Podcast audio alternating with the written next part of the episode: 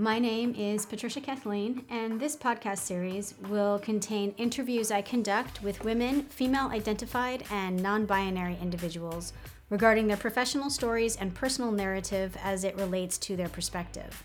This podcast is designed to hold a space for all individuals to learn from their counterparts, regardless of age, status, or industry. We intend to transparently investigate the evolving global dialogue regarding underrepresented figures in all industries across the USA and abroad. By hosting these stories and conversations, we aim to contribute to the changing platform and representation of these individuals for the future. If you're enjoying this podcast series, be sure to check out our subsequent series called Roundtable with Patricia Kathleen, where we talk with a panel of guests regarding key topics that arise in these individual interviews.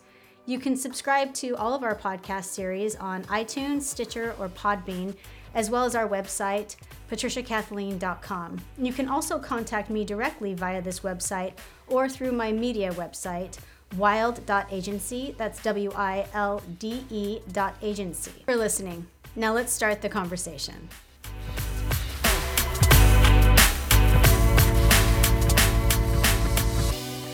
Everyone. Welcome back. This is your host, Patricia, and today I am sitting down with Gita Pazar.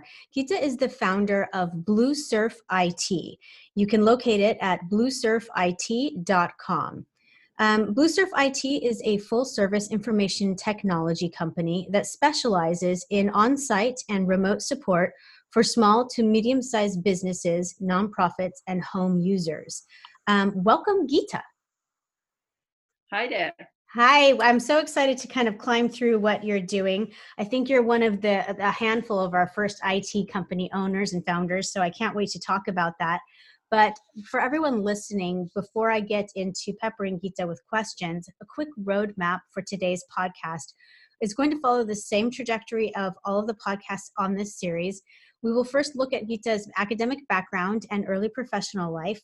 And then we'll turn to unpacking Blue Surf IT and other endeavors Geeta may be involved in. We'll get into the logistics of it the who, what, when, where, why, how. And then we'll turn more to questions about the ethos of the company and the different populations that she might specialize with. And then we'll turn to goals that Gita has for the next um, three to five years in Blue Surf IT regarding scaling, expansion, branding, those types of things. We'll wrap everything up with advice that Gita may have for those of you looking to emulate or mirror what she has done with her success or possibly get involved with her current endeavors. A quick bio on Geeta she is a geek with social skills. She started her company in 2008 in the Midwest before moving to San Diego in 2013. The decision came after 10 years of working at places like Manpower's global headquarters. Um, and as she expects for many of entrepreneurs, from the recognition that I can do this better was the impetus for the move. Better than working with a large corporation's faceless IT department, and better at coming up with solutions, and better at being approachable. She stands as um, a pinnacle of example for IT, uh, full service IT company. So, Gita, I love that um, bio, and it sounds like you've had a, a, very seasoned history. But before we get into currently what the, the status is with Blue Surf IT, can you um, kind of draw a picture of what your academic background and early professional life was like? Yeah, sure. Um, I'm old enough that uh, computers really weren't mainstream at all when I was going to school. I do have, have a master's degree in a completely different field that's in agricultural science because I loved science and biology, chemistry. And uh, uh, after moving to the US, I found myself in a situation where I had to figure out a different path because my master's degree was not accepted here. Mm-hmm. So I decided to learn about computers. I didn't know how to turn one on, didn't know anything. And within a year, I became a, a Microsoft certified uh, systems engineer. At that time, that was the highest level of computer certification you can have. Mm. And then I started working in different corporate uh, departments. Uh, the last one was, as, I, as you mentioned, uh, Manpower's global headquarters in Milwaukee. And uh, I can honestly say that I hated pretty much every moment of it. that's, That's very honest of you. What did you hate in particular about it? Well, uh, corporate IT, it's not a very hospitable environment for women. It's very male dominated, which would be okay. My university was male dominated too. The sport I, I excelled in, Taekwondo, is male dominated. It's not an issue. The problem is that those, those IT guys, they don't they weren't very kind to the few women who happened to working with happened to work with them. Mm-hmm. Um, I just constantly felt uh, underappreciated, even though by every metrics, because they had very precise metrics, I was uh, the number one in the department. And after a while, I just decided that no, this is this is not for me. I, I will never advance here. And I had by then a very serious technical background, and I decided that I I really can do better because uh, because I have the skills not just to be technical, but but to connect with people as well. Which I don't want to bash guys all that much, of, but especially IT guys, many of them don't have that skill, even if they are very technical technically savvy. So I thought that uh, my uh, my set of uh, technical expertise and person, personality traits would fit well with small businesses. And so I started uh, drumming up some some business, even going to door to door in in office parks, and found some clients. And it was 12 years ago, six years in Milwaukee, and then last six years here in San Diego. It's amazing. So it sounds like you were just knocking on doors, getting clients in the beginning. I did that too, yes. And friends knew about me, and and uh, networking events and uh, and other connections. But yeah, that's I did that too. Literally knocking on doors. that's good though. They they call it like a baptism, right? As an entrepreneur, you kind of start with that cold calling effect. Yes. So when did you officially launch Blue Surf IT? well, it was called something else in Milwaukee 12 years ago. Uh, but when I moved here, I had to rename it, and uh, so six six years ago, it became Blue Surf IT. What was the impetus for the change of name? Just a, a change in location, or? Uh, uh, uh pretty much. It was called North Shore Help Desk, in Milwaukee because geographically in it made sense. I lived in the North Shore of Milwaukee, mm. but after I moved here, everybody kept asking me that, "Oh, you are from Hawaii." right? Yeah. Absolutely. what what caused the uh, move to San Diego? Was it industry based or personally based? Um, I wanted to live here, and yeah. I had this completely unfounded, unreasonable expectation that I'm going to rebuild this company. Absolutely. It's a great city to do that with, too. I think a lot of people don't realize the tech epicenter and the IT that happens. There's a lot of biotech that gets a lot of attention because of the universities and the private industry here, but um, there's an obviously there's going to be an incredible amount of tech with that as well, and even more so in the past five years. So when you came here and rebranded or renamed um, it to Blue Surf IT, did you have any other founders along with you? And did you take any funding or was it bootstrapped? No, um, it was just me. And fortunately, the overhead is really small with, with IT consulting. It's not that I, I have to, I don't even have to have an office because I can, I can, I work at my clients' offices. There's no need for me to have that. Um, I don't have a product other than my brain. So yeah do you have to i'm wondering with the, the structure of your business do you specialize in p- specific industries um, because you know the it the, the vast amounts of software implementation that you know you have as an it consultant is um, I think it's it's a lot. And so I'm wondering if you have industries or areas that you specialize in. And do you do a retainership model or how do you do you do like three months of work at a time where there's installation and then a retainership after that with upkeep or how is it all structured? Yeah, sure.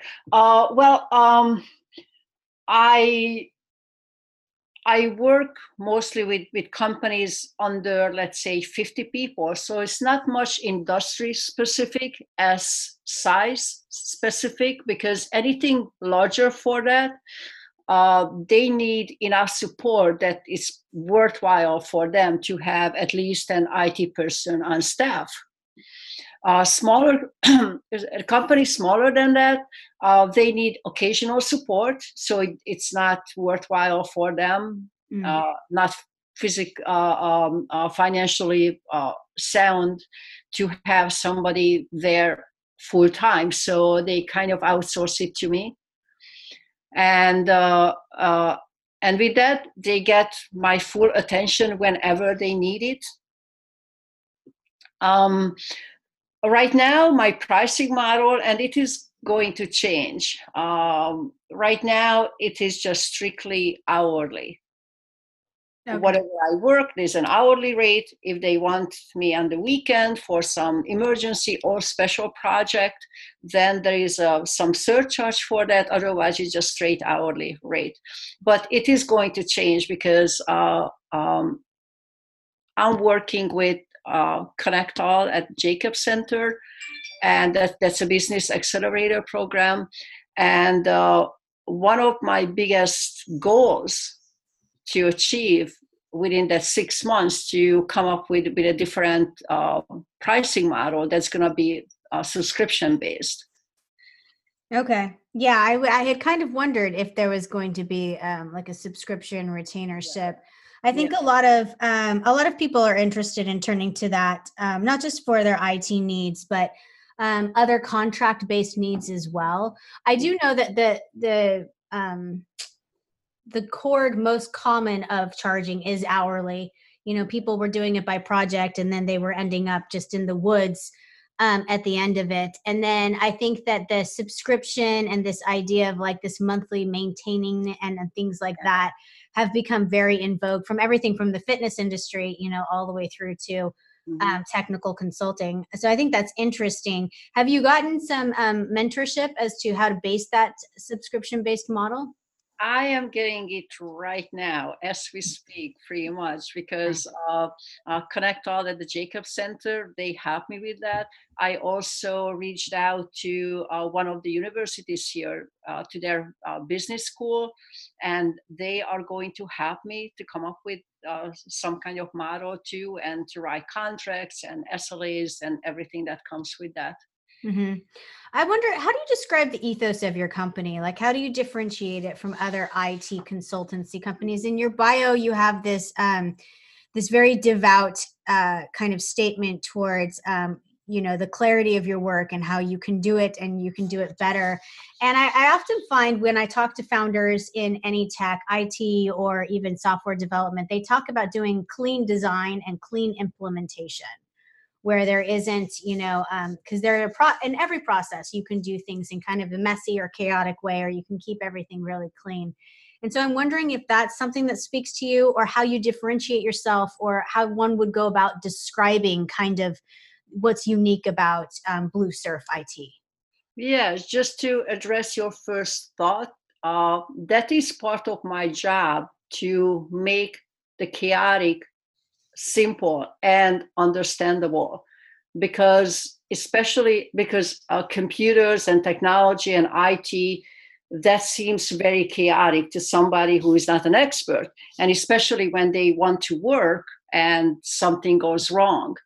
So that is part of my job to to break it down uh, but to fix it and then break down uh, explaining what went wrong or what i recommend in, in english and uh, give them clear options and make a recommendation that is uh, precise and uh, understandable. So that's actually a very good point because technology for an outsider it's uh, well it's not that easily overseen. Just no yeah it can cause a lot of anxiety for yeah. people that you know want to use it but do not want to have any patience or mm-hmm. understanding with it as well i think it's all about education yes and that's very interesting i don't think they even need to understand it for some reason many people think that they should know how to fix computers and Mm. i always tell my clients because they apologize to me for not knowing that thing and i always tell them that you don't apologize to an electrician you're not you don't think that you're supposed to know that so you're not supposed to do that you are very good at what you are doing so Nice. That's yeah, okay. that's a good point. That is true. We don't apologize to other expertise in their field. No one's apologizing to a doctor for not knowing how to self-administer a shot. you Yeah. know? um, so, what do you think the differentiation of kind of what you do is? Yes, well, um, part of it I already mentioned that you read too. I truly uh, consider myself a geek with social skills, and it's rare. Yeah. And while in in a big uh, corporate IT, it might not matter all that much, but when I work with small companies and I directly communicate with the owners, it's very important that I can connect. Uh, besides that, uh, because of my scientific background and how my my brain works, uh, troubleshooting comes to me fairly easy. Hmm. Um, I I learned that I am faster and more effective than than most, and I just know that because I I was hired by quite a few clients to clean up the the previous IT uh, company's mess. Right. And, and when they told me that they couldn't fix it for weeks or months, and I went in, I figured out what was wrong uh, in three hours. They were very much impressed. Absolutely. And that's, I mean, that I think right there with consultants, you know, a lot of people will uh, wonder whether or not they're getting great service. And whenever I speak with a colleague who's kind of questioning that, I say, if you're getting wonderful service, you won't doubt it. There won't be a confusion. Even if you don't have something um, uh, of poor quality to compare it to, you'll know you know it's it's when you're getting mediocre or poor service that you probably say to yourself i, I don't know if that's this great. And so i think that's great to know. And also uh, within a business such as yours within it and um, technical consulting i think that people lose sight that there is a, a very large um, talent pool and um, kind of a, a wage of, of people that are doing really great things and people that are doing very substandard things. It's not Mhm. just everyone's confused and creating a rat's nest of an environment. You know, it's, I think that um, because it's an area that so many people lack um, knowledge in, it's like car mechanics. You know, very few people know how to unpack an engine. And Mhm. so um, it becomes just this very daunting, terrifying thing. And you really don't know if you're finding a good one. But I, I think that it's good for people like you to be able to say, like, you know, you have this great clientele because you've dropped in and great skill will speak for itself. People come highly recommended. And so it's it's good to know that about your IT specialist. You know, they should have incredible recommendations. People working with them should find them you know the, the things that you're talking about distinguishing you the social level of skills you know being able to communicate doing things efficiently doing things in a clean manner like those things are possible and um, lovely to know that I exist for people who've had a bad experience with it you know? It's always it's a mess. You know, i've never brought i've heard anyone come to tears faster than someone who's gotten poor it or poor code designed for them because it's this monstrous like waste of money and time and yeah It, it, it definitely is. So many things can go wrong. And with, with small businesses, especially, they rely on me. If, if I don't provide and good support for them and don't uh, back up from the technology side what they what they do, the company can go under. I can clearly understand it if i don't make sure that they have a, a, sound data protection plan and and data is secure and backed up and and the whole system makes sense and they can be productive that can spare some big troubles that could spare big troubles for them. So i i truly feel that i am uh, a a member of every small company I work for, and that's this is what I hear from my clients too. That they consider me absolutely a member mm-hmm. of their team. Would you ever um, bring multiple employees on? Would you ever grow your business to have? Um, do you have other employees that you have on right now? And if so, how arduous is that hiring process? Uh, I don't have at the moment, but this is another thing that I'm gonna be working on, and and that's my goal. That within this this year, I will hire my first employee. Uh, I am very passionate about uh, mentoring women mm-hmm. about this opportunity because uh, as I explained before, I think we can do it really well, and this is such a good fit for for women, small business IT. So even if, like me, I had a bad experience in corporate IT, and I don't even consider a, a job what I do now. Now I, it's exciting and and fulfilling, and I absolutely love it. So yes, I want to teach other other uh, women or or you know whoever but i am very much passionate about showing women how how they can be uh, successful absolutely and it's an exciting opportunity i think for anybody to kind of hear about and look into.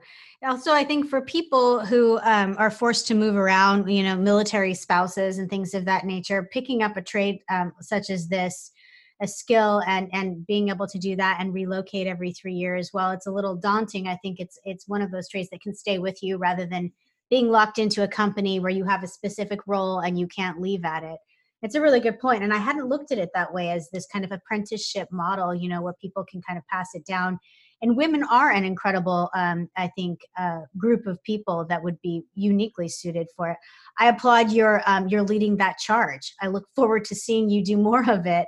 Um, speaking of goals um, of hiring your first employee, do you have any other like three to five year goals in addition to that that you would like to implement? Yes. Uh, well, uh, I I would like to scale my company to include uh, at least five employees within the next five years, and uh, at that point, uh, I could pull back from the day-to-day operation and tech support and uh, hopefully just uh, uh, focus more of my time on expanding the company. But mm-hmm. there's definitely that is the goal. And i just realized it uh, last year because I I'm very happy doing what i do and i, I like it.